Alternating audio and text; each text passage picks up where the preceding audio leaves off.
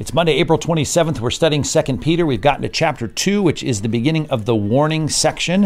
Uh, we're in actually verse 2 of chapter 2, after that first chapter that set us up to understand what it is to grow and to exert the effort to add to our faith, which saves us, and now we're growing in our sanctification. All of that is based on and directed by God's Word, which is a sure and reliable Word. We studied that at the end of the first chapter, and that's how the first chapter ended here, reminding us in verse 21 no prophecy ever produced by the will of man, but by God. Um, spoke, uh, men spoke from God as they were carried along by the Holy Spirit. Chapter 2, this was our verse last time we were together. False prophets, but there's contrasting conjunction, very important. But false prophets also arose among the people. That was certainly in the Old Testament. Just as there will be false teachers among you who will secretly bring in destructive heresies, even denying the master who bought them. Made that clear. This is a, in quotation marks here. Certainly that's the appearance that they have uh, at least at the beginning, bringing on themselves stri- swift destruction. Now, before we get to that destruction, we talked about we're going to deal with that later in this passage. Here is our verse for today in verse number two, and it's very short, but I want you to, to note what it says, and it's very helpful for us as we think through the problem that existed then and exists today. Uh, and many, sadly, many, will follow their sensuality and because of them, the way of the truth will be blasphemed. So, lots to look at here in this very short verse. I just want to deal with this many for a second. There will be many who follow uh, their sensuality and end up blaspheming the way of truth or having people blaspheme the way of truth. Uh, many. Uh, just take a look at this statement. The last hour, this last segment before the coming of the kingdom that we're in now, you've heard that the Antichrist is coming. Uh, and now, just they're that word, many antichrists have come. Uh, therefore, we know it's the last hour. We're in this period of time when Jesus said you're going to have a lot of false Christs, false prophets, false teachers coming. And just note that many. If we think that we're somehow going to get through this period of history between the first coming and the second coming without a lot of anti Christian things that are done in the name of Christ and religion, because got to know, I guess, thinking about this word antichrist here, uh, this antichrist that's revealed to us, this man of lawlessness, is a religious figure. Uh, religion is what is the basis of what he promotes uh, and how he promotes ends up promoting himself uh, and it's all done in a package in a wrapping that is religious so for us to think about the idea of uh, antichrist we think about those who are against christ we think of the secularist or the you know the kind of the uh, angry atheists of our day, but that is not uh, what we're dealing with in our passage. We're dealing with the false teachers that were like the false prophets that grew up, as we saw Paul warn, within the church itself. People with Bibles in their hands, in our cases, people with Christian t shirts on, you know, people that uh, talk about the Bible and God and the Spirit and all those kinds of things. So we need to know that the Bible just says there will be many, and they're really not working for God, even though they look like it. They're uh, wolves that are in lamb's clothing. They look like sheep, but it's not the case. Many. And I just, I, I guess I want to say that because if you turn the radio dial and listen to Christian radio, or you turn on a Christian television set, or you go to a Christian bookstore and you see Christian books, and you think, especially if you're a new Christian, oh, good, this is the category. I'm now a Christian. I'm not a Buddhist. I'm not a Hindu. I'm not a Muslim. Uh, you think, well, oh, here, this is a safe space. It's not. It never is. Uh, without making us hypercritical or hyper judgmental, man, how important is it for us to know many will follow their sensualities, and because of them, the way of truth will be blasphemed. The problem of false teachers, uh, it's going to be ubiquitous. It's going to be everywhere under the banner and umbrella of Christianity. So you have to choose your Christian books carefully. You have to choose your Christian radio stations and radio programs carefully. You got to choose your Christian music carefully. You've got to choose uh, everything that carries the name of Christianity. We got to sort through a little bit more discerningly than many of us are prone to do, especially new Christians, I think, so often just, hey, you're a Christian, I'm a Christian, you wrote a Christian book. That's fabulous. Uh, so, anyway, I just want to make a point of this. Many, there will be many that unfortunately look good on the surface, but uh, once the fruit of their way is um, surfaced, as it's born, uh, as it comes to uh, fruition, people will see this is what uh, Peter here is warning us about, also John. Uh, let's talk. Let's talk about this a little bit. Follow their sensuality. That's a weird way to put it. Sensuality. The um, verse I quoted yesterday from Micah, Micah chapter 3, is a good example of what drives so much of the false teaching, uh, whether it's Christian authors or Christian speakers, Christian pastors, quote unquote, Christian pastors, or um, Christian musicians, whatever it might be. Um, and he speaks about these people, the Lord does, concerning the prophets here through Micah. And actually, they're leading people astray. They do it in a very subtle way. It's a very um, surreptitious, it's a very uh, imperceptible way, it seems at first at least. That's why we need the warnings. And they cry peace, and everyone loves to hear that God and peace, God and happiness, God and joy, God and all the good stuff. Uh, and they're ready to give you that, at least in the Old Testament here, as they approach the uh, destruction of Jerusalem, when they have something to eat, when someone who's wanting them to speak gives them money.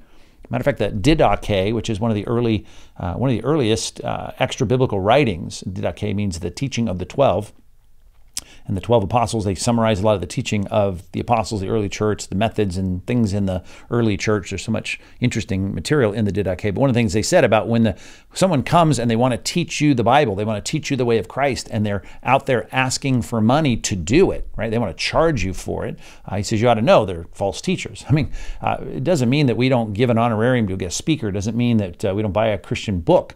Uh, but we got to recognize the money that's driving so much of what goes on in the name of Christ, uh, that is a sign oftentimes of what we see in our passage here the sensuality. They want things to um, make their lives better, right? And you see it. Some of the most notorious false teachers of our day, they're flying around on Lear jets and they're wearing, you know, $10,000 suits and, uh, you know, they have all the luxuries of all the things that the world offers because, as this text reminds us, they just want to fill their pockets or their mouths with the satisfaction of material gain through their, you know, job as a quote unquote prophet or a teacher in our case.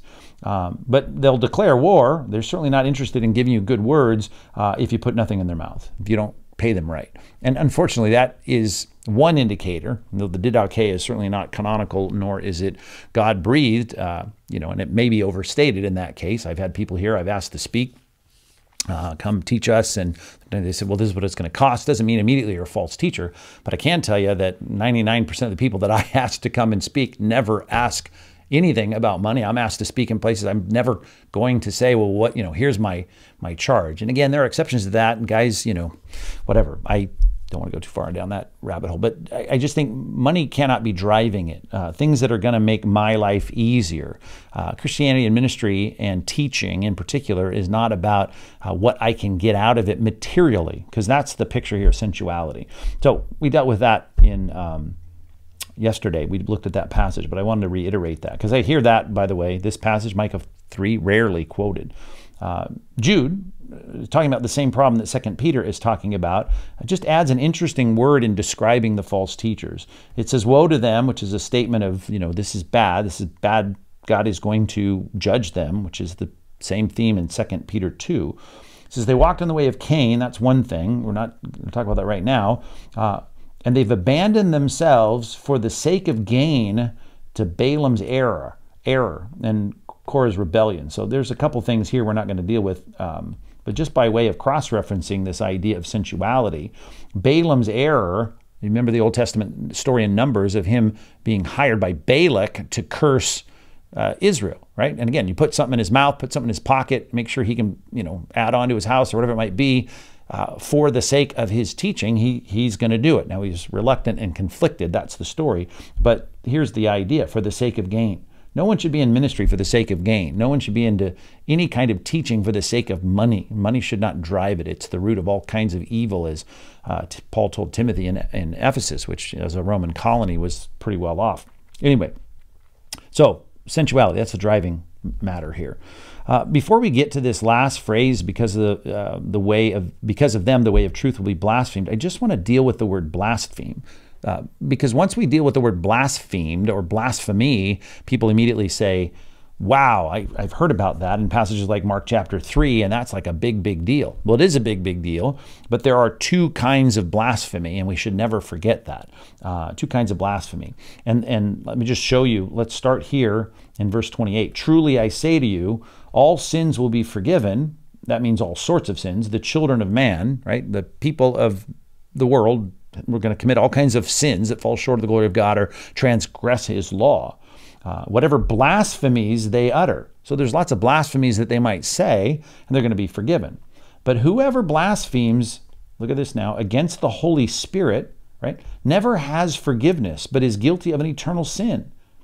And and if you want to understand what that means, you've got to get this right here. What does it mean to blaspheme against the Holy Spirit? For they were saying, He, that is Christ, we're going to look at that here, has an unclean spirit.